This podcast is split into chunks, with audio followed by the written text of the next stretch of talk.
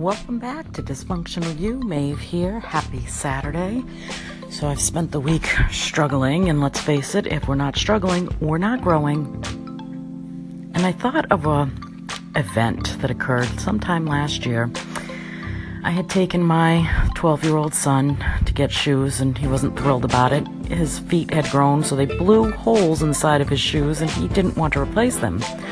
So he picked out the most ugliest orthopedic white shoes that you can imagine at the store, in spite of having to go shoe shopping. So I said, you know what, let's go to the park. So now I've got my twelve-year-old and I've got my eight-year-old, and we're going to go to the park and have a great time. We run out to the field, and I can't even tell you how many acres there are at this particular park. So I'm, you know, tootling along. They're running to the basketball field to go play some ball.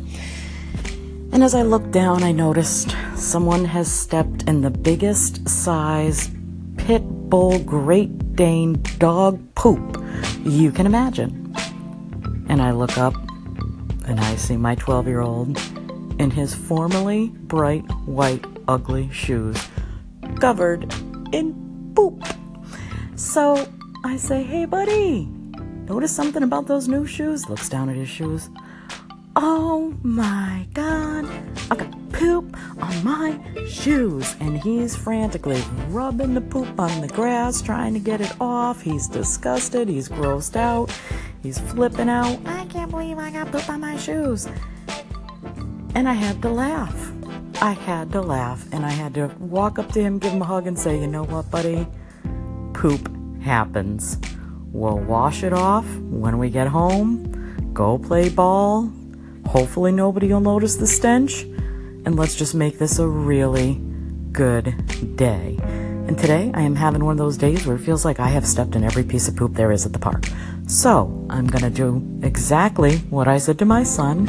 I'm going to clean the shoes off. I'm going to tootle along. And by the grace of God, when I started to wash the shoes, my son did, in fact, look at me and say, these are probably the ugliest shoes I've ever seen. I'm like, even better. I'm like, we'll wash the poo off. We'll make them nice and clean.